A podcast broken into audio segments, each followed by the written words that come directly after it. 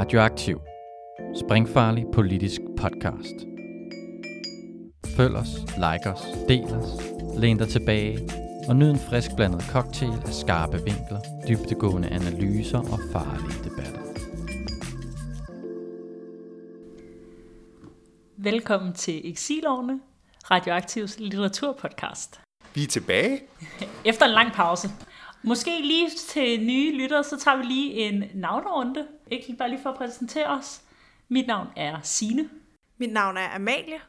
Og mit navn er Rasmus. Og i dagens anledning har vi øh, ikke blot én, men øh, to gæster, fordi vi har læst moderskabslitteratur. Og da der ikke er nogen af os, der har børn, så har vi inviteret en rigtig ekspert med.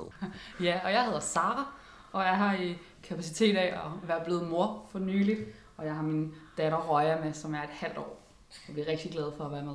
Vi har jo øh, som sagt læst noget moderskabslitteratur øh, den her gang, og med, vi har alle øh, fire læst Olga Ravns bog Mit Arbejde, og så er der nogle af os, der har læst øh, Dy Palmbæks bog til min søster, og så er der også nogen, der har læst Vinterbørn af Dia Mørk. Men udgangspunktet er Olga Ravns bog Mit Arbejde, som jo er rimelig nyudgivet. Men Rasmus, jeg tænker på, vil du ikke øh, starte med at fortælle lidt om, hvad det er for en slags bog, vi har læst? Jo, det er, man kan sige, det er en bog, som, har, som blev udgivet for, hvad er det, en måneds tid siden, eller sådan noget, her i starten af, af oktober, øh, som har fået en del opmærksomhed, og som har fået, det kommer vi tilbage til senere, med sådan lidt et, man kan sige, nærmest et politisk efterspil, fordi der er kommet en del debat om de vilkår, man, øh, man byder øh, mødre og fødende og nybagte forældre her i Danmark. Så, så det er en rigtig aktuel bog, vi har taget fat i, det er jo altid godt. Øh, men sådan mere øh, konkret kan man sige, at det er en bog skrevet af Olga Ravn, som vi jo tidligere har behandlet her i programmet, øh, nemlig med hendes øh, roman øh, De Ansatte. Øh, øh, og det er en bog, hun har skrevet øh, i forbindelse, eller den baggrunden for bogen, kan man sige, hvis man skal tage sådan en biografisk tilgang, er, at øh, Olga Ravn i 2016 øh, selv blev mor, øh, og og øh, det, i for den forbindelse fik hun en, en ret, en, det man nogle gange kalder en fødselsdepression, man kan også kalde det en fødsels- eller en efterreaktion. Øhm, men hun havde det førte i hvert fald til, at, at hun havde behov for at skrive en hel masse om, øh, om den her fødsel og den oplevelse, og det alt både før og efter det er medført. Øhm, og hun øh, skrev en hel masse af øh, øh, ting i forskellige former, havde på, tid, på, på et tidspunkt mere end 800 siders tekst, øh, som hun har sagt i hvert fald i et interview, i tekster i forskellige former, essays, digte, journaler, dramatik, dagbøger, prosa osv. Øh, og det har hun så efterfølgende over de, i, i de senere år, blandt andet i forbindelse med, at hun har været gravid med et nyt barn og fået et nyt barn, redigeret ned til et værk på 400 sider. Og det er, øh, man kan sige, ikke et helt traditionelt værk. Det er langt fra bare sådan en almindelig roman med et plot, og så kører vi ellers fra start til slut og følger, øh, hvad den hedder, berettermodellen og sådan noget. Det er mere, øh, en, mere end det er, det er en samling af en hel masse forskellige tekster, som man i hvert fald til dels handler om hendes egen oplevelse, men en stor del af teksterne er udlagt til en anden stemme, som, øh, som, øh, som fortælleren kalder Anna. Der er sådan en indledende fortælling, som næsten er sådan lidt Søren kierkegaard med, at, øh, at, øh, at jeg-fortælleren finder nogle gamle papirer fra, fra hende her Anna et sted. Øhm, og så er, der ligesom, så er det ligesom i høj grad hende Anna, der er hovedpersonen i alle de her forskellige tekster, og så er der det dialog mellem øh, jeg-fortælleren og Anna. Og, øh, og som sagt, så er det tekster i alle mulige forskellige former. Der er nogle digte, øh, der er, øh, der er øh, dramatik, der er breve, der er øh, forskellige scener, der er nogle korte ja, øh, journaler er der også, medicin, noget der ligner medicinske journaler osv. Øh, så, så man kan sige, selvom det jo sådan set beskriver, bag ved det hele ligger der sådan set et, et fødselsforløb, eller et, ja, et, et graviditetsforløb og et fødselsforløb og et øh, forløb efter fødslen, øh, så bag, er der, bagved det er der en handling, men, men det er ikke sat op som en handling. Der er øh, ikke mindre end 13 forskellige begyndelser, 27 fortsættelser og 9 slutninger. Øh, Olga Ravn kalder selv i et interview øh, romanen som et form for rum og ikke tidslinje. Øh, og, og beskriver ligesom det, at det mere er sådan en måde at komme forbi alle mulige de forskellige aspekter og følelser og tanker og reaktioner, der har været omkring øh, den her fødsel, i stedet for sådan en, en handling. Så man kan sige, på den ene side er det sådan et meget nede på jorden værk, der handler om noget, som utrolig mange mennesker har nogle meget konkrete erfaringer om, om her på jorden. Øhm, og på den anden side er det et ret finlitterært værk, som, som, som leger ekstremt meget med formerne, med fortælleforholdene og med, og med, med tidsforløbene. Øhm, så ja, det er en bog, som både er, man kan sige, den er både let tilgængelig, og, og, men der er også virkelig meget at rive i for sådan nogle litteraturnørder som os.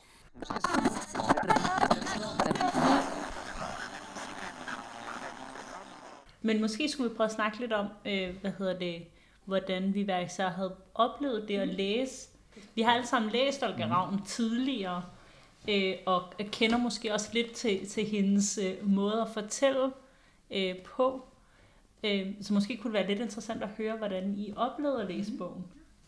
Jamen jeg vil sige, jeg oplevede den øh, som et, øh, sådan et, et meget øh, intimt og råt indblik i noget, som jeg sådan, som, som kvinde i hvert fald har svært ved ikke at interessere mig for. Øh, altså, når man, når man er kvinde i den fødedygtige alder og tænker, at øh, man nok skal have børn på et eller andet tidspunkt, så er det jo sådan et, altså, et meget sådan, øh, altså, et meget sådan, ja, netop råt indblik i, hvordan det kan se ud. Og det er jo også, altså, jeg, jeg synes, den gjorde enormt stort indtryk på mig, øh, hvis man sådan skal tale om sådan første øh, indskydelse. Altså, jeg synes, det var en, en hård roman at læse, faktisk på nogle måder.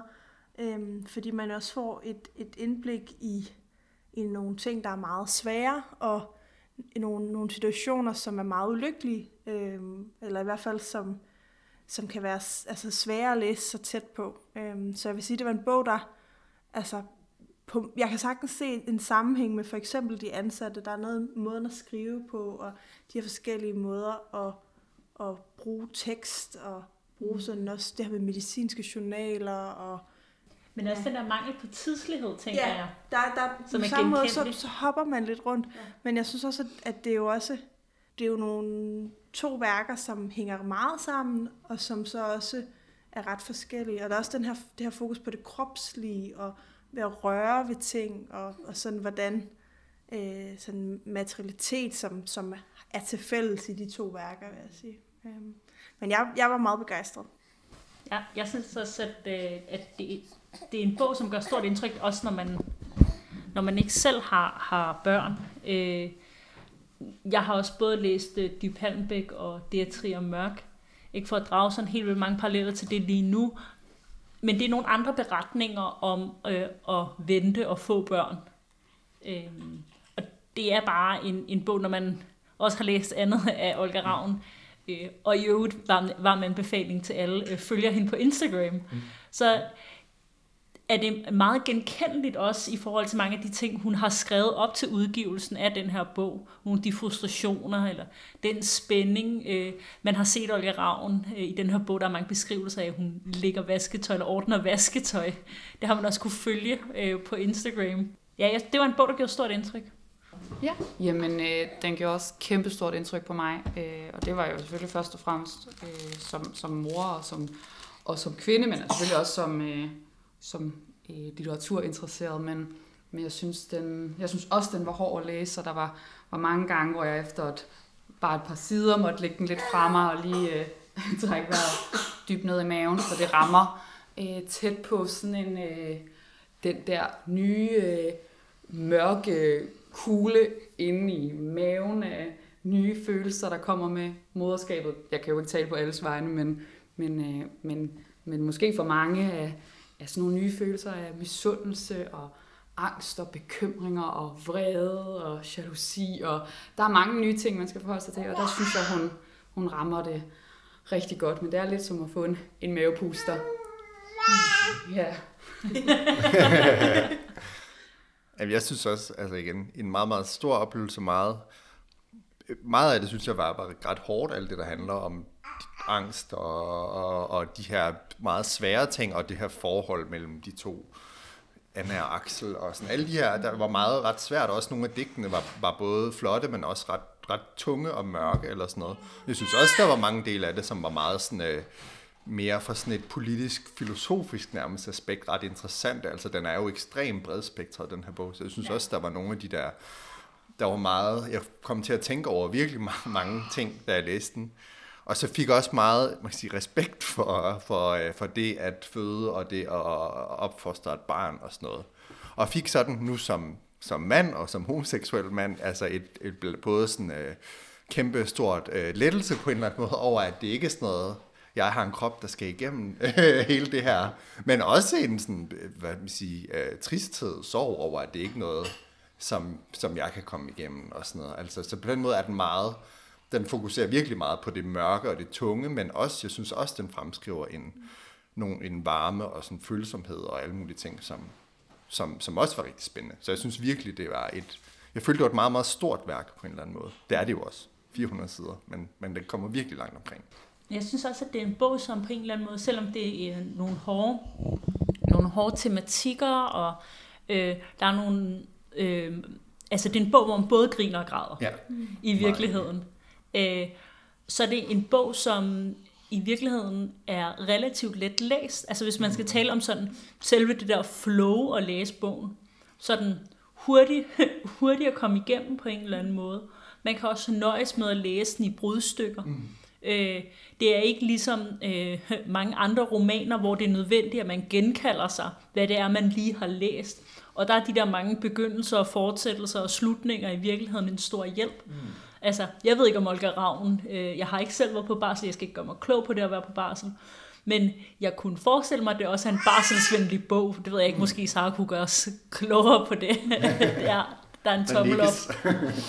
Jeg synes også, eller i forhold til, jeg synes faktisk, den var nemmere, til, jeg synes, nemmere tilgængelig end de ansatte, og også end mm. hendes første digtsamling, Jeg æder mig selv som lyng, eller hvad den hedder. Mm. Altså jeg synes, den var, mm. den, er, den, er, den har mange litterære niveauer, og der er noget af det, der er ret avanceret litteratur, men den var meget, jeg synes også, den var ret, den var meget, øh, det er måske forkert at sige relatable, men i hvert fald meget sådan, øh, meget nem at læse. Ja, og det, som vi snakkede om, med, med, da vi øh, hvad hedder det, læste Kasper Eriksen, Ja. øh, så den har måske en meget god introduktion til at også måske læse noget poesi, mm, fordi ja. den er omringet af, af noget andet end poesi. Og en kontekst, som alle, mm. alle ved, vi ved alle, hvor det foregår, hvad det handler om, så det er sådan meget, det er måske også det, der gør den tilgængelig, at vi ved, der bag de her avancerede, den her ret avancerede litteratur er et forløb, som, som alle på en eller anden måde kender til.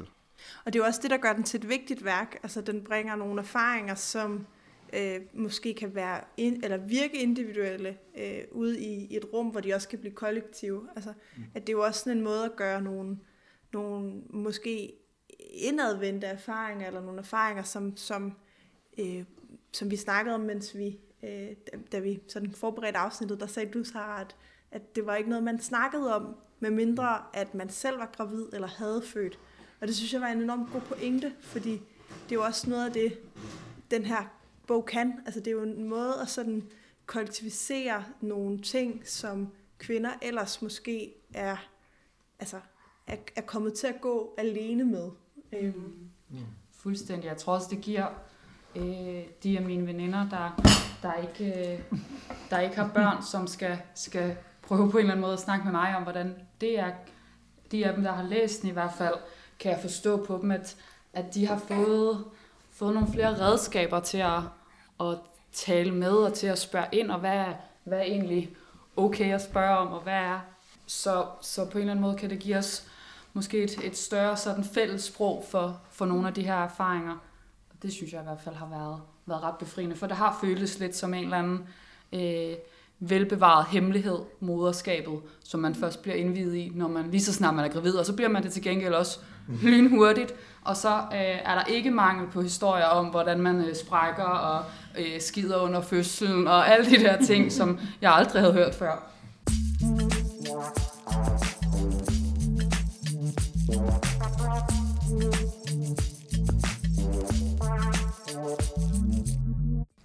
Bogen hedder jo Mit arbejde, og øh, at taler også øh, ind i, i sådan en, en særlig fortælling om, og, hvad arbejde er, hvad arbejde kan være, hvad for nogle forskellige sådan, øh, former øh, arbejde kan have. Men ja, Amalie, du ved jo helt vildt meget om arbejde, arbejdsliv og så videre, og har læst lidt op på hele øh, det her arbejdsbegreb og forestilling om arbejde. Ja, vi kan måske sige, at Amalie er faktisk forsker og Ph.D.-studerende i arbejdslivsstudier på Roskilde Universitet. Ja, øh, og man kan sige, det her med, øh, hvad arbejde er, og hvad en arbejdspladsroman er, øh, det tænker vi kan være med til at bringe lidt kontekst til, til værket, og måske sådan øh, øh, give lidt stikord til, til en debat, som forfatteren har med sig selv undervejs, om øh, hvordan man, øh, altså hvad der er arbejde, hvad en arbejdspladsroman er. Øh, hvis man først sådan skal kigge på øh, Øh, arbejdsbegrebet, eller hvad kan der sige at være arbejde, øh, så kan man sige, at man taler tit om sådan fire historiske former for arbejde. Øh, fællesarbejdet, familiearbejdet, tvangsarbejdet og lønarbejdet, øh, hvor vi sådan i dag befinder os i, i lønarbejdets tid. Hvis man sådan skal, skal prøve sådan at konstituere et begreb for arbejde, så en del af vores lyttere vil nok sådan kende til, til Marx arbejdsbegreb, altså hvor arbejdet øh, menneskeliggør mennesket, øh, eller vi bliver til mennesker gennem arbejdet. Øhm, og, og det er jo i hvert fald en, altså et, sådan et kardinalpunkt i sådan forståelse af arbejdet. Men for sådan at, at brede det lidt ud, øh, så, så synes jeg egentlig, at vi skal kigge lidt på Hannah Arendts arbejdsbegreb. Øhm, det er sådan, at Arendt hun inddeler arbejde i labor, work og action øh, som sådan tre underkategorier hvor øh, labor, det er det biologiske arbejde, det reproduktive arbejde, arbejdet med at føde og opfostre børn. Work er fremstillingen af kunstige objekter, øh, altså fysiske objekter, øh, hvor action er øh, kultur, dialog, øh, politik og kunst. Øh, altså det arbejde, som, øh, som sker med mennesker, men hvor man ikke producerer et fysisk produkt. Øh, og man kan sige, hvis man sådan skal prøve at, at sådan, øh, rangere de her tre arbejdsformer øh, i sådan et samfundsperspektiv, jamen, så mener Arendt, at øh, vi øverst har action, i midten har work, og nederst har labor. Øhm, og, og hvis man sådan skal sætte det i kontekst af den her bog, så, så vil det sige, at sådan det reproduktive arbejde, altså det arbejde, som øh, forfatteren eller karakteren udfører, øh, det er sådan øh, det, det lavest rangerede øh, work, eller nej, labor, undskyld. Ja, så det, det biologiske arbejde. Så man kan sige, nu, hvis, hvis vi tager den så langt, øh, så er det her altså en, en arbejdsform, som i sådan en samfundsmæssigt kontekst oftest bliver øh, opfattet som, som det lavest placeret. Øh, og så vil nogen også stille spørgsmålstegn ved, jamen er det arbejde? Når vi skal sådan finde ud af, hvad arbejde er. Øh, så sådan en klassisk reference, det er Star og Strauss, som har skrevet om produkt, indikator og kontekst. Altså at vi bedømmer arbejdet ud fra, hvilke indikatorer, der øh, findes på, at der finder arbejde sted. Det kan være sved i panden, eller ømme muskler, øhm, eller en træt krop. Øhm, så har vi øh, sådan det produkt, øh, der kommer ud af arbejdet, altså hvad er det, der bliver produceret. Øhm, og så endelig har vi den kontekst, som de to ting befinder sig i. Øh, og hvis man for eksempel ser på en, øh, en læge, der øh, er på vagt, men ligger hjemme i sofaen, så vil man typisk sige, at vedkommende var på arbejde. Der er ikke nogen indikatorer på, på arbejde, og der er heller ikke noget sådan specifikt produkt, men konteksten gør, at vi tænker, at lægen, jamen, øh, det er en læge på arbejde. Omvendt kan man sige, hvis man har en, øh, en mor, der passer sit syge barn, øh, jamen så er der øh, måske trætte muskler, trætte arme, træt hoved, altså masser af indikatorer. Men, men konteksten gør, at, øh, at i sådan en, en almindelig samfundsmæssig opfattelse, jamen så er det ikke sikkert, at vi ser arbejde, når vi ser på den her mor, der passer det syge barn. Øhm, det er også derfor, man tit taler om, at det reproduktive arbejde eller omsorgsarbejdet er usynligt arbejde. Man kan sige, i sådan en, øh, en kontekst, hvor man taler før kvindebevægelsen, jamen så blev øh, omsorgsarbejde, altså det arbejde, hvor man øh, passer øh, andre i hjemmet, eller øh, drager omsorg for nogen, der er syge, ældre eller børn, øh, det blev opfattet som kærlighedshandlinger, øh, sådan naturgivende ting, som som kvinder udførte af, af det gode hjerte. Og man kan sige, vi har haft en bevægelse mod øh, sådan særligt, at, at kvindebevægelsen, feministiske bevægelser, har arbejdet for at få anerkendt det her arbejde som reelt arbejde. Og ikke bare som noget, der, der opretholder en status, øh, eller opretholder, øh, at der er mennesker, der bliver født mennesker, men faktisk som sådan selve grundlaget for, at der kan findes lønnet arbejde. Noget, man også bruger til at beskrive den her slags arbejde, det kan være skyggearbejde. Øh, og det betyder jo, at, at det er en form for arbejde, som, som eksisterer, men, men som ikke nødvendigvis bliver øh, betragtet som arbejde. Øh, selvom man kan sige, der finder arbejde sted. Hvor man kan sige, øh, hvis man skal kigge på sådan noget af det, som, som kan være med til at opretholde øh, det reproduktive arbejde som usynligt arbejde, jamen så kan man både tale om, at, øh, at den, der udfører arbejdet, er usynlig. Øh, det kan fx være, fordi det, det foregår i hjemmet, øh, men det kan også være, fordi sådan, øh, produktet af det ikke er synligt. Så der er nogle forskellige sådan, forhold, der, der er med til at, øh, at sådan fastholde det reproduktive arbejde som, som noget, der ikke anerkendes bredt øh, som arbejde. Og sådan, som, som arbejdssociolog, så ser jeg jo øh, det her værk som et vigtigt bidrag i at synliggøre øh, det her skyggearbejde eller usynlige arbejde. Øh, det er jo, man kan sige, der er også nogle dilemmaer i at, at synliggøre arbejde. Øhm, og, og det er jo egentlig også noget, der afspejler sig i bogen øhm, med, jamen når, når man får talt om de her opgaver i hjemmet, jamen så er der også en mulighed for, at de så måske bliver fordelt på ny, øh, eller der bliver rykket noget magt. Øhm, så så sådan, der hersker enormt mange dilemmaer omkring det her med, øh, om arbejde er usynligt, og hvem det er usynligt for, og, øh, og hvad der sådan kommer ud af det. Øhm, men, men grundlæggende så, så synes jeg, man også kan læse det som et, øh, altså som en, et, et pres for, at det reproduktive arbejde skal synliggøres og accepteres, ikke bare som, øh, altså, som labor, der ligger nederst i arbejdshierarkiet, men faktisk få, øh, få sin egen ret, kan man sige. Ja. Mega spændende, altså. Og jeg tænker også, at det er meget naturligt sådan, i forhold til øh, de videre perspektiver. Ja. Altså, ja. hvad er overhovedet... Øh, Altså når man går for den der naturgivende selvfølgelighed. Øhm.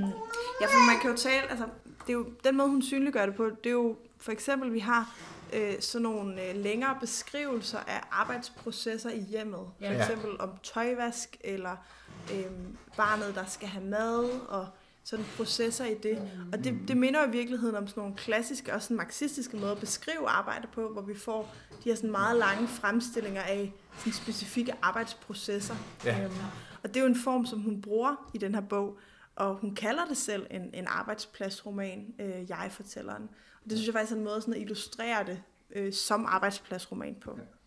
Skal vi tage et citat måske nu? For, ja, ja, ja, det. Skal vi tage, fordi jeg tror, det var dig, Sara, der sagde, at der var særligt et af det, et af de mere digteriske, eller et af digtene i bogen, ja. om noget med nogle brystpumper, som, ja. som sagde dig noget, som jo i hvert fald beskriver en, en, en form for, for arbejde, nemlig det at, at, at amme og at bruge sådan en, en brystpumpe.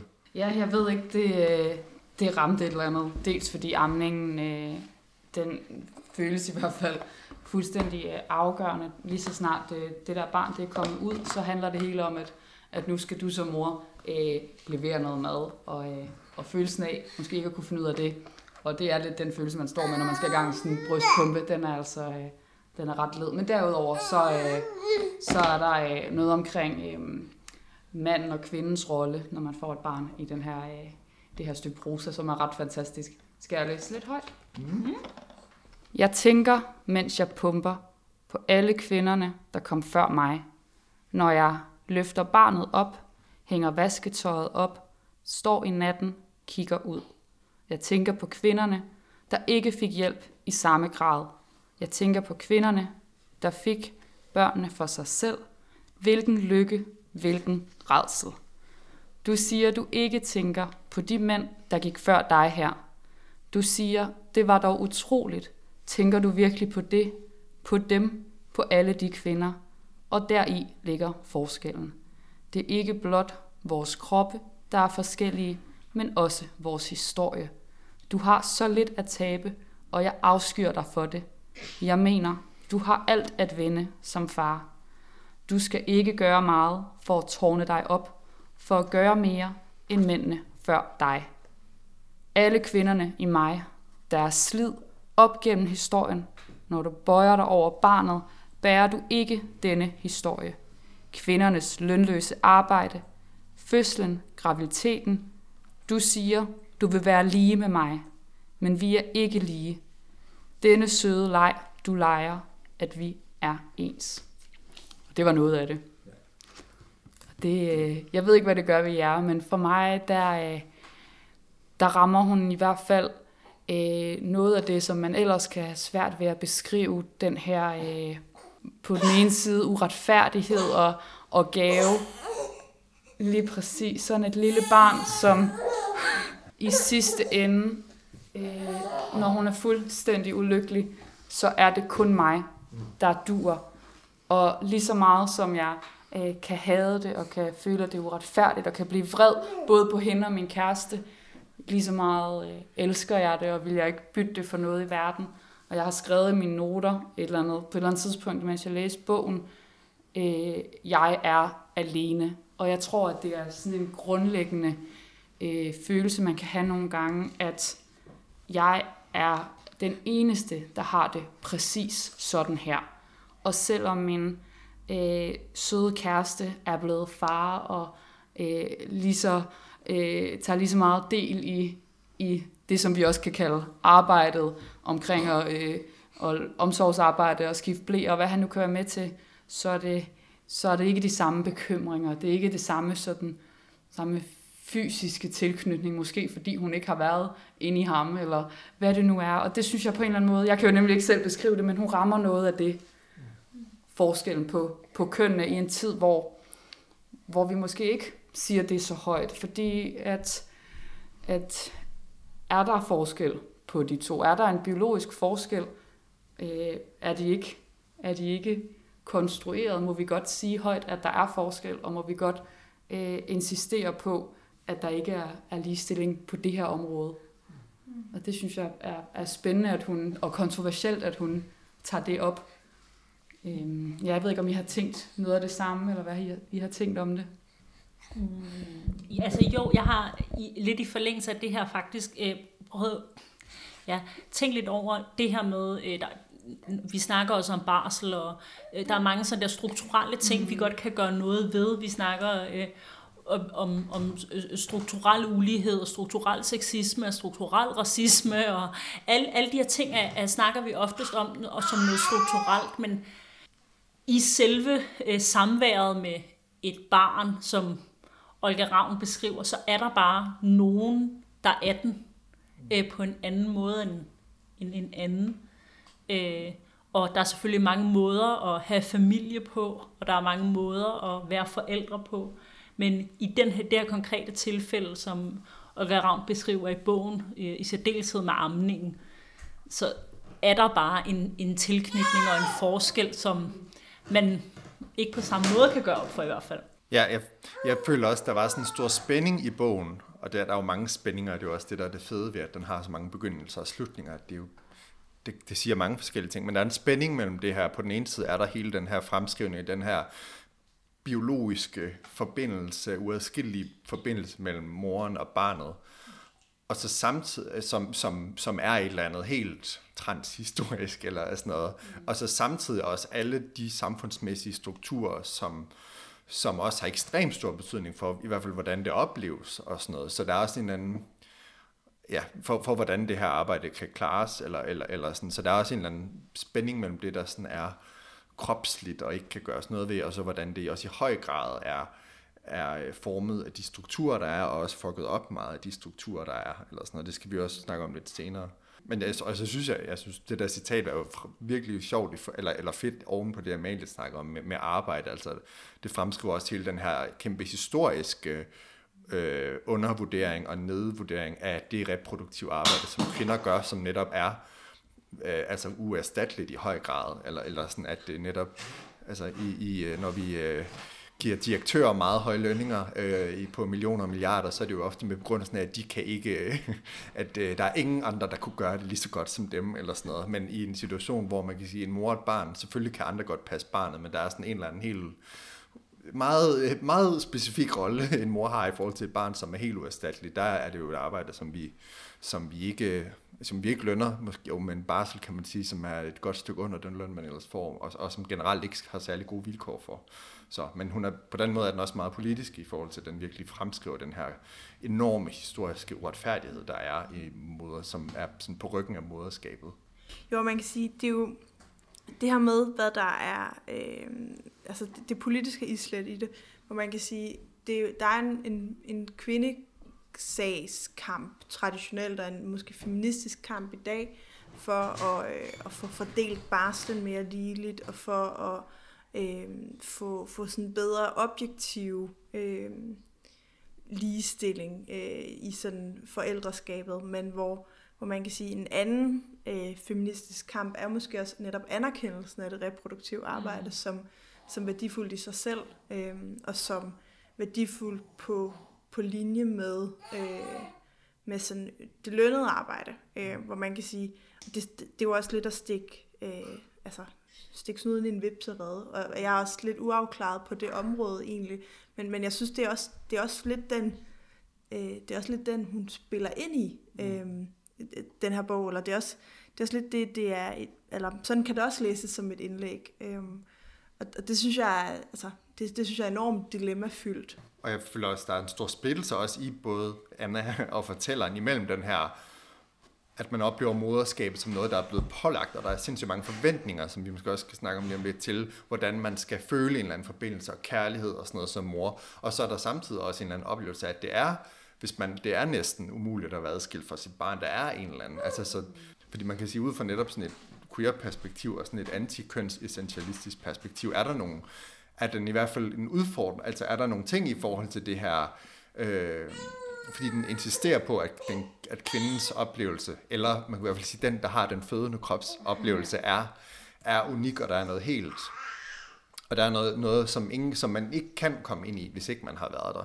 Og samtidig er det også en kritik og på en eller anden måde en dekonstruktion af, hvor, at den oplevelse også er social. Men, men, og det, men det, jeg synes er det fine ved bogen, det er også, og i, netop i hele dens form, at den er jo ikke afklaret, det er jo ikke et debatindlæg, det er netop en undersøgelse, og en, der er alle mulige spændinger, som får lov til at stå der, og derfor er den også, synes jeg, den kan pege alle mulige steder hen. Jeg synes også, der er noget omkring, hvis man for eksempel tager øh, amningen som eksempel på det, at, at kan står det biologiske alene, altså hvis ikke jeg havde fået at vide som kvinde, at det at amme mit barn, det var øh, en til en det samme som det, at jeg nu er blevet mor.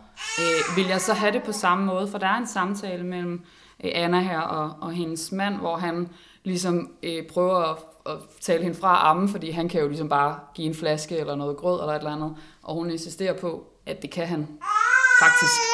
Ja, det kan han faktisk ikke. Øh, så det er lidt spændende. Jeg synes også, hun behandler, at, at kan man overhovedet skille det ad? Har vi ikke bare fået at vide igennem årtier, hvordan er man en rigtig mor? Mm. Og, og har man så måske de her følelser, som man retter mod, eller tænker er biologisk betinget, er de måske mm. i virkeligheden ikke det. Det synes jeg også var, var ret interessant. Ja, så skal man, så er der jo også en, en konflikt i den her bog mellem øh, det reproduktive arbejde, arbejdet som mm. Og arbejdet som kunstner eller forfatter, ja. øhm, som jeg synes er enormt interessant. Og jeg tænker, hvis vi skal prøve at læse et citat højt. Skal man. og man kan sige, at det her citat, det, det lyder således. Den forestilling, at man må ofre alt for kunsten, at kun sådan kan den blive sublim, fordrer, at et hvert menneske, der er tvunget til at tage sig af andre, til at have et manuelt arbejde, ikke kan blive kunstner. Hvis man har syge familiemedlemmer, børn at passe, udgifter at betale med arbejde, der ikke relaterer sig til kunsten, kan man ikke blive kunstner. Og det er jo en, altså, det er jo, det er jo et citat, der i virkeligheden illustrerer den her konflikt mellem labor og action, hvor man kan sige labor, altså det at passe på andre, det reproduktive arbejde, og action, kunsten, ja. øhm, som, som bliver sat på spidsen her, hvor jeg kan i hvert fald ikke lade være med at tænke om, om sådan den her hierarkisering også øh, er en del af sådan fortællerens øh, bagage. Ja, altså det er i hvert fald en roman, der, der, der er rigtig meget. Det er jo også på den måde, at det er en sådan ret finlitterær roman, fordi den handler så meget litteratur om det at skrive. Og så det, øh, men så i forhold til at få et barn, som jo også på, ma- på mange måder ret nyt, men netop det her, hvordan man kan forene det at være kunstner og skrive og give sit ypperste til kunsten med at være mor, hvor, ja, som, som du læste op, Amalie, at der er den her forestilling om, at kunstneren, det er den der, øh, der bare giver sit, e, e, alt, sit alt til kunsten, og, og giver hele sit liv til den, og offrer den, og måske også, det er også fedt, hvis øh, han, som det ofte er, er lidt fattig og bor på et værelse, og det er fordi, at man ikke har råd til andet. Øh, men, men, men som man kan sige, jo for det første, for det første siger hun jo, det er jo, det er jo eller, eller viser hun jo, det er løgn, der er mange forfattere og kvindelige forfattere, der faktisk har fået børn, men det er jo netop også en forestilling, der gør, at, at kunsten er reserveret til sådan en bestemt type, altså en, øh, en mand, der har nogen til at tage sig af de reproduktive ting, eller sådan. Øhm, der er også meget, der handler om at, at hvordan man holder fast i sig selv, og ikke kun bliver mor, men holder fast i en anden identitet, og der er sådan en stor kamp mellem, mellem de her to slags arbejder, og hvordan det kan forlignes, og hvordan det er svært at forligne det, når der er en forventning om, at man giver alt, man har til at være mor. Ja, og giver alt, man har på en særlig måde, ikke? Ja.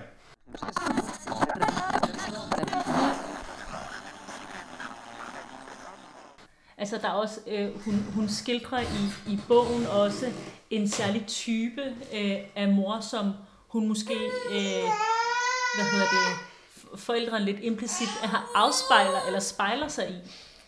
Øh, hun omtaler på et tidspunkt ligesom, at nogle kvinder, der, der køber nogle, nogle særlige genstande til hjemmet fra et særligt mærke, som skal se ud på en særlig måde, og de går i noget bestemt tøj og, og fremviser ligesom øh, det at være og gøre mor på en særlig måde. Der har lige været den her øh, debat, hvis man øh, ja, ja, følger sådan influencers og så, og så videre øh, på Instagram om øh, et stort modemagasin i Danmark, der havde lavet et opslag om yummy mummies. øh, som og, og omtalte i ganske kort dog, omtalte øh, børn som det nye et accessory. Og øh, en, altså, sådan, som om, at, at det at være mor nu var en slags øh, en forbipasserende trend, eller hvad man skal sige, øh, og der, var, der er nogen, der fremstiller øh, moderskabet på sådan en, øh, en særlig trendy måde, eller en særlig øh, fremvisende, moderne øh, måde, hvor barnet ligesom er i, i front som, som accessory. Og det, det skildrer Olga Ravners lidt i den her bog, og kritiserer det faktisk også, om end øh, implicit.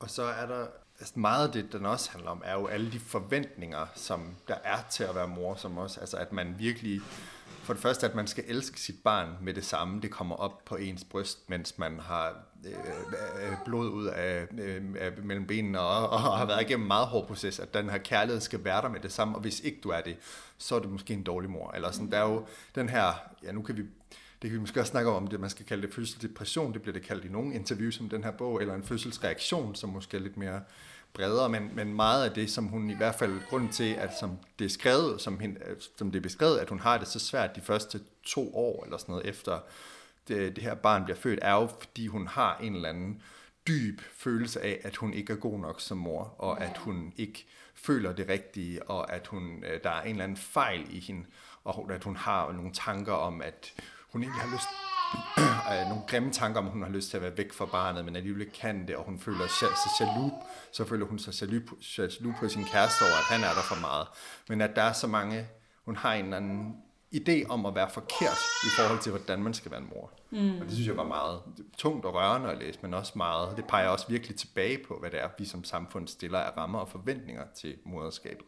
Ja, og, og bare lige for at tage fat i, i, i en del af det, altså hele diskussionen om, hvorvidt man kalder det en, en fødselsdepression eller en fødselsreaktion.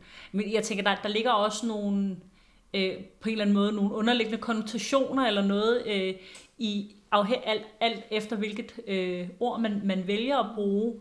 Øh, altså, man har sådan en særlig forestilling om, hvad det vil sige at være depressiv. Jeg skal overhovedet ikke gøre mig klog på, hvordan det er, øh, eller hvordan det føles. Øh, jeg har ikke selv prøvet det, men der er jo nogle, nogle karikaturer af, hvad det vil sige øh, at være depressiv. Mm. Øh, og der, det ved jeg ikke, jeg tror, jeg vil foretrække personligt at, at anvende ordet reaktion, fordi det kan have mange former og, og farver og udtryk i virkeligheden. Det kan både være, som Olga Ravn i virkeligheden beskriver det i, i bogen her, men det kan også være på, på så mange andre måder, som ja, vi ikke kan gøre os kloge på, fordi folk er forskellige. Ikke? Jeg synes også, der er sådan en, en vedvarende diskussion i forhold til, øh, hvad der er øh, måske øh, psykisk sygdom, og hvad der er, at, at samfundet har nogle snævre idéer om, hvornår man er rigtig. Mm. Øhm, som, som, hvor hun også altså Olga Ravn trækker på øh, nogle andre forfattere, der også har, har sådan skrevet mere sådan historisk om, eller i tidligere tider, om øh, hvordan man øh, så på, på kvinder og deres øh, sådan psykiske velbefindende og sådan nogle ting. Hvor det er klart, at, at, at der, det er sådan en, en kontinuerlig diskussion, jamen, øh, hvad er sådan det ene, og hvad er det andet, øh, som, som måske også netop sætter spot på, hvor, hvor trang en kasse det er, øh, man, man skal sådan passe ind i for at være den vellykkede mor.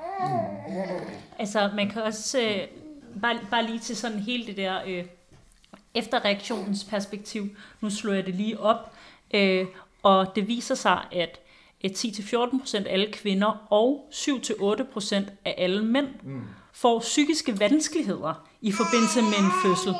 Øh, og jeg tror også i virkeligheden, at efterreaktionsbegrebet øh, også kan øh, udfordre det kønnet. Altså når man snakker om en fødselsdepression, så kunne man også godt øh, øh, forestille sig, at det knytter sig til den, der har øh, født.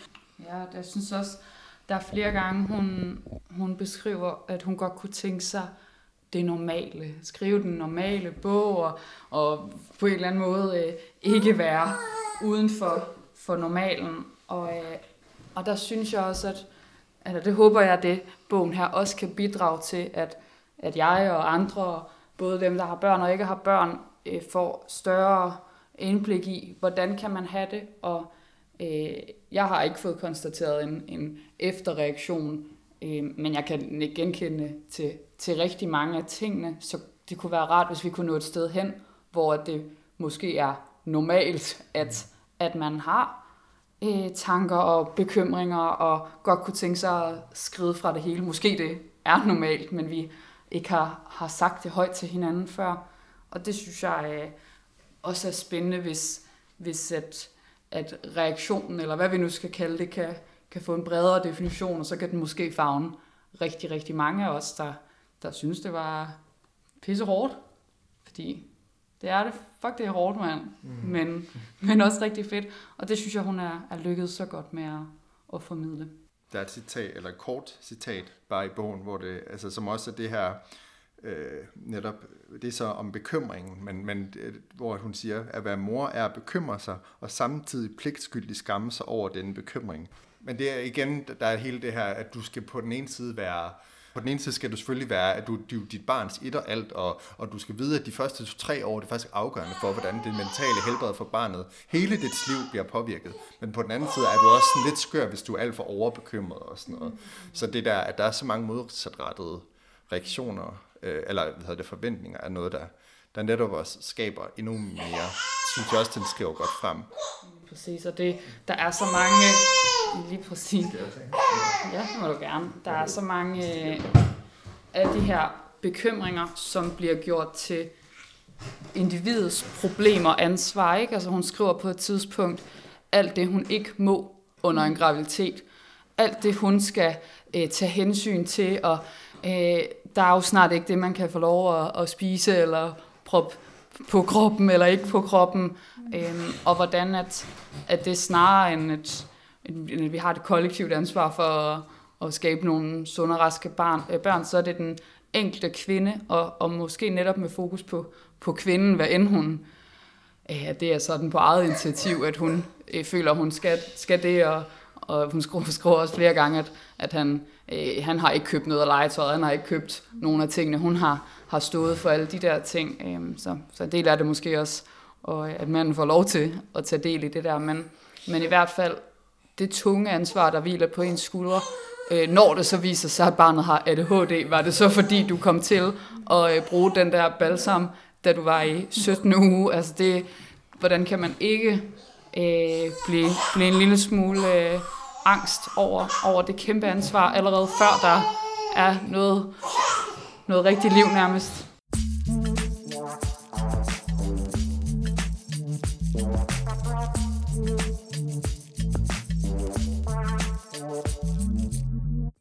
Ja, hvis vi prøver at bevæge os øh, lidt videre til sådan både de brede perspektiver, som den her bog, vi har jo allerede været lidt inde på det, altså at prøve at øh, måske i talesætte øh, det at reagere efter en fødsel måske er almindeligt. Vi har diskuteret øh, kvindens rolle og mandens rolle og det at, at, at være forældre i dag.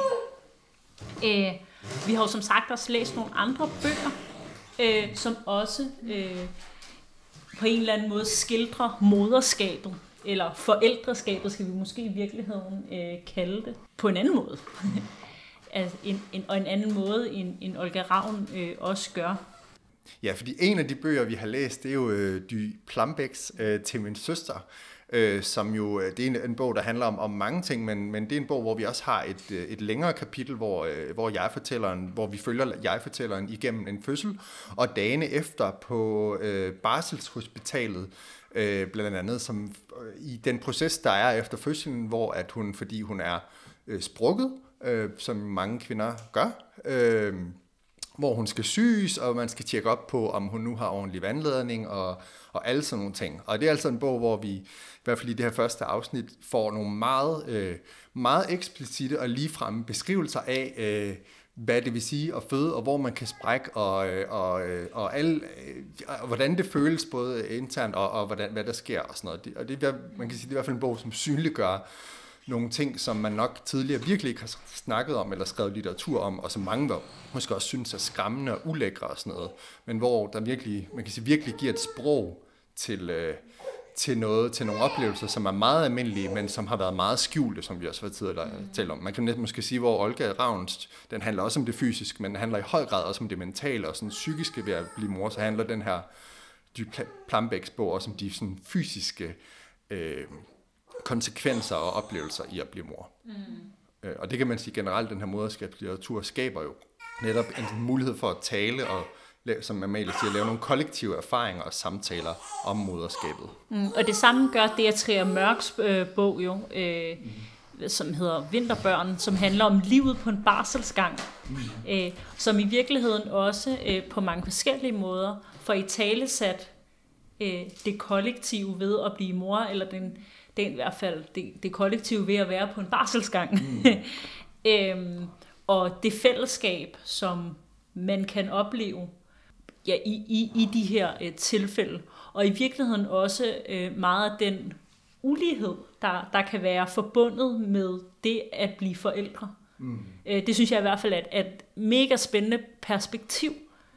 Ja. Øhm, både i Dy Plambæks bog, i Olga Ravns bog, og også i Dietrich Mørks bog. Altså, der er, det er også, der er noget, der knytter sig til forældreskabet, som også er et klassespørgsmål, som også handler om, øh, hvad man bruger penge på, hvordan man bruger pengene, hvordan børnene øh, kommer til verden, hvem der kommer og besøger dig på barselsgangen, om du får blomster eller ej. Mm.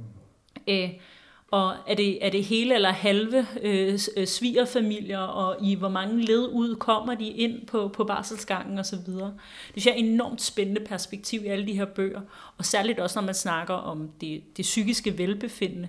Altså, vi har snakket om barselshoteller. Altså, hoteller er ikke noget, man får gratis, vel? Øh, for det første. Øh, øh, barslen er heller ikke gratis, øh, hverken på, på kort eller, eller lang sigte. Øh, så der, der er så meget ulighed også forbundet med øh, det at blive forældre, og det er så meget klassespørgsmål. Ja, det er jo også et, altså et, et sådan klassisk ligestillingsspørgsmål, fordi hvis man kigger på sådan noget som øh, ligeløn, så er det jo ved forældreskabet, at, at tallene begynder at gå skævt. Mm. Øhm, altså frem til, øh, at nu taler vi de snævre kategorier mænd og kvinder, fordi det er det, det meste ligelønsstatistik er lavet på, øh, jamen så følges mænd og kvinder egentlig ikke helt ad, men sådan noget bedre, og så ved fødslen af, af det første barn går, øh, går kvinders lønudvikling i stå, øh, hvor mænds de fortsætter med at stige. Så, så der findes jo nogle altså, kulturelle, strukturelle, måske også biologiske uligheder, som øh, i forældreskabet, som er en del af vores ligestillingsproblematik. Øh, og, og man kan sige, jeg synes, det er, det er tankevækkende, hvordan øh, at, at moderskabslitteratur jo også kan ses som et, et indlæg i forhold til det. Altså, det er jo også en, en samfundsmæssig manglende anerkendelse for, at du får ikke en lønstigning for at have været på barsel, selvom du måske i virkeligheden har lært en hel masse om at projektstyre og øh, øh, have en meget krævende lille chef derhjemme og sådan noget. Altså, ja. at, at, både omstillingsparat og ja. fleksibel og agil og robust, og, og, og jeg ved ikke hvad. Altså, ja.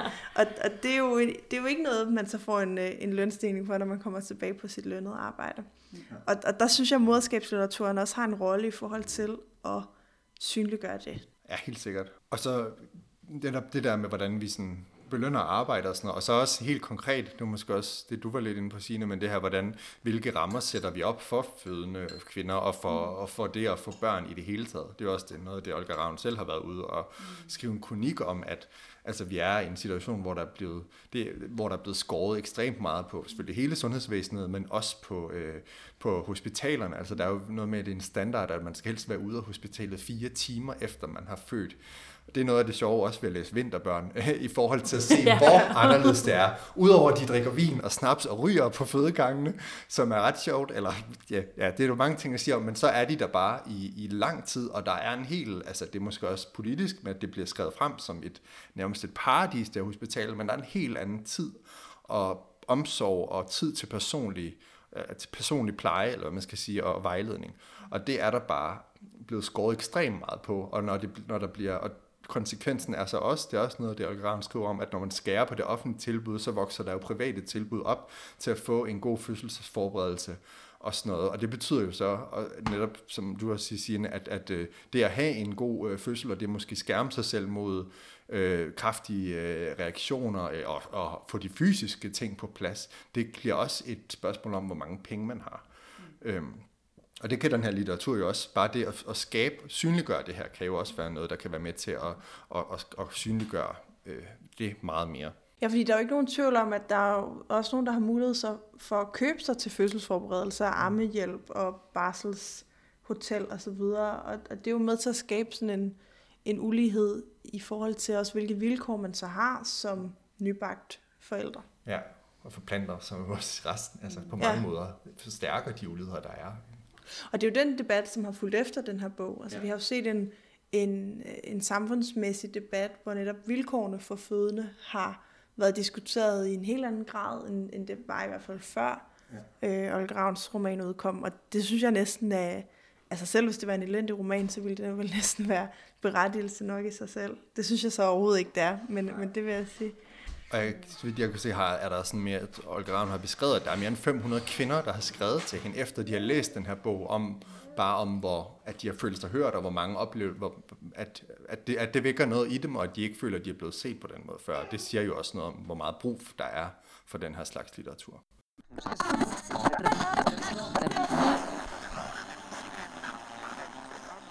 Vi er jo nået dertil i podcasten, hvor øh, vi skal uddele eksilår til ja, hvert fald Olga Ravns bog, øh, Mit arbejde, som vi alle sammen har læst. Man må selvfølgelig gerne, hvis man har lyst på at udbrede det lidt mere til sådan moderskabslitteratur øh, i det hele taget. Men udgangspunktet er Olga Ravns øh, Mit arbejde. Det er jo altid svært for os, hvem der skal starte. Ja, jeg kigger rundt med bedende øjne. Ja, øh, altså jeg, jeg synes, det der med at give eksilår, det er altid rigtig svært. Fordi jeg tror, vi har brugt alle vores eksilår altså adskillige gange efterhånden. Men, men det, jeg, det jeg i hvert fald sådan mest umiddelbart tænkte, det var, at, øh, at som øh, kvinde i den fødedygtige alder, så regnede jeg med på et eller andet tidspunkt at skulle på barsel. Øh, og det tænkte jeg i hvert fald, det ville være nogle oplagte øh, eksilår sat i, øh, i, i godsøjne øh, og at, at bruge på den her litteratur. Øh, så det synes jeg ville være sådan den mest... Øh, altså, det, det er i hvert fald nogle garanterede eksilår, som, som jeg vil tænke, Olga Ravns, mit arbejde, men også øvrig sådan, moderskabslitteratur, øh, vil være meget relevant for. Mm. Det var ikke et tal, nej. Ej, jeg prøvede at komme udenom. Jeg prøvede at komme udenom. Overhørte jeg det? Ej, jeg synes, jeg synes virkelig, det er... Altså, jeg synes, det er... Altså, dels synes jeg, man kan bruge lang tid på det her værk, men, men så sender hun jo også øh, sådan... Øh, linjer ud til en masse andet moderskabslitteratur og, og sådan øh, andre kvindelige forfattere. Så jeg tænker, hvis man skulle dykke ned i den, så ville jeg i hvert fald godt give den tre eksilår. Jamen, jeg er også jeg, jeg er højt at bringe. Jeg synes det virkelig, det er den fremragende bog. Af alle de aspekter, vi har snakket om, at det giver et helt nyt sprog og, og, og fortæller nogle ord på nogle ting, som har været skjult i lang tid. Og så også bare synes jeg, det er fremragende litteratur. Altså man kan mærke, at hun er en ekstremt dygtig forfatter. Hun skaber nogle vilde billeder også af at, at amme og, og de her det. Altså, hun, hun er bare virkelig, det er virkelig god litteratur, øh, og det er både sjovt og rørende og sådan noget. Altså, og jeg, ja, så jeg, jeg vil sige, det eneste, er, og det er jo ikke, Altså det, det er jo meget sådan moderoplevelsen og meget, det dyrker meget den her moder, moderoplevelse, så jeg tænker, jeg vil, jeg vil godt sige tre et halvt måske, fordi der skal også være, måske være plads til at læse om andre oplevelser i forbindelse med forældreskabet, altså fra, øh, fra øh, fædrene og for dem, der ikke identificerer sig som mor eller far, men fordi, altså, jeg tænker, det er, øh, der skal også være plads til andre former for oplevelser, men jeg synes, det er et ekstremt vigtigt værk, både politisk og, og litterært, som virkelig, altså jeg tænker, det, det, det, må være, det må være et, der bliver sådan lidt banebrydende i, øh, i dansk litteraturhistorie, tror jeg. Ja, jeg er helt enig. Jeg øh, kunne også bruge øh, snil resten af den her barsel, og, og øh, skulle der komme flere, så også dem. Så altså, hvis jeg også skal give øh, antal år, så tror jeg måske øh, fire. Jeg synes, øh, det der med at få lov til at sådan øh, med stolthed svælge i moderskabet.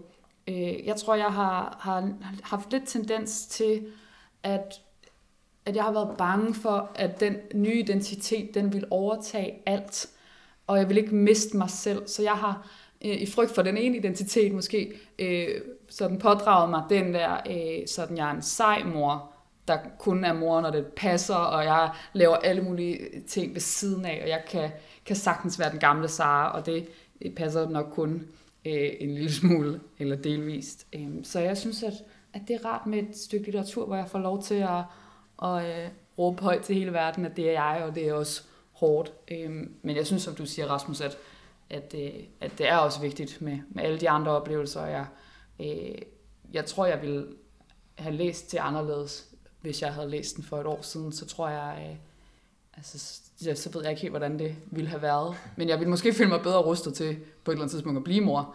Mm. Øh, og det har jo også ret meget værdi. Øhm, øh, men øh, jeg tror, fire år, det tager jeg gerne.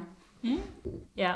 Øh, jeg vil sige, at jeg vil gerne give et år, og det er øh, som en opsang til alle de mødre og gravide og bedstemødre og alle andre øh, forældre, der har været involveret i både fødsel og graviditet. Og det skal være øh, en opfordring til at snakke om, hvad der sker, hvad det betyder at få et barn, hvad det vil sige at føde, og ikke være nærig med sine egne oplevelser. Det at få et barn skal ikke være en eksklusiv klub, man først bliver involveret i den dag, at en tilfældig sædcelle har befrugtet mm-hmm. en ægcelle. Det skal være noget, vi alle sammen er fælles om, fordi så kan det jo være, at vi kan undgå, at øh, mange mennesker får nogle efterfødselsreaktioner. Et år som en opsang. Mm. Så vil jeg gerne give et år for litteraturoplevelsen i sig selv, de mange genrer, der bliver blandet, øh, den måde, det er skrevet på, helt vildt flot, øh, så vil jeg gerne give et år for at bryde tabuet om efterfødselsreaktioner og fødselsoplevelser, og give rigtig mange mennesker både sprog og oplevelser, øh, som knytter sig til forældreskabet. Og så et år for alt andet moderskabslitteratur, men med Olga Ravn i spidsen. Så fire år i alt. Så vi lander også på noget af det, det øvre, vil jeg sige, hvad vi indtil videre har givet af eksilår. Det er en lidt svær uh, skala at tolke, men, uh, men jeg, jeg, vi har i hvert fald begejstring i lokalet. Men det var alt, vi havde. Mm. Øh, hvad vil, tiden vil vise, hvad vi øh, viser, øh, hvad vi viser. Hvad, vi læser. Tiden vil vise, hvad vi læser til næste gang. Øh, og så tak til Sara Røger for at komme.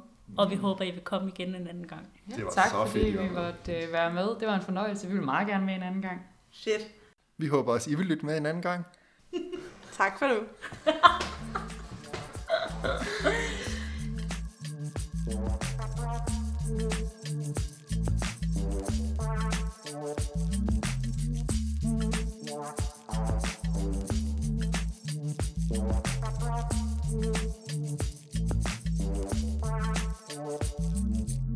Oh ja, inden du smutter, husk nu lige at følge Radioaktiv. Vi er på Facebook, Twitter, på SoundCloud eller i din podcast-app. En række af vores podcasts udkommer også som video på YouTube. Du må også gerne dele os med dine venner. Hvis du er ellevild, så kan du gå ind på solidaritet.dk og blive medlem af vores medie.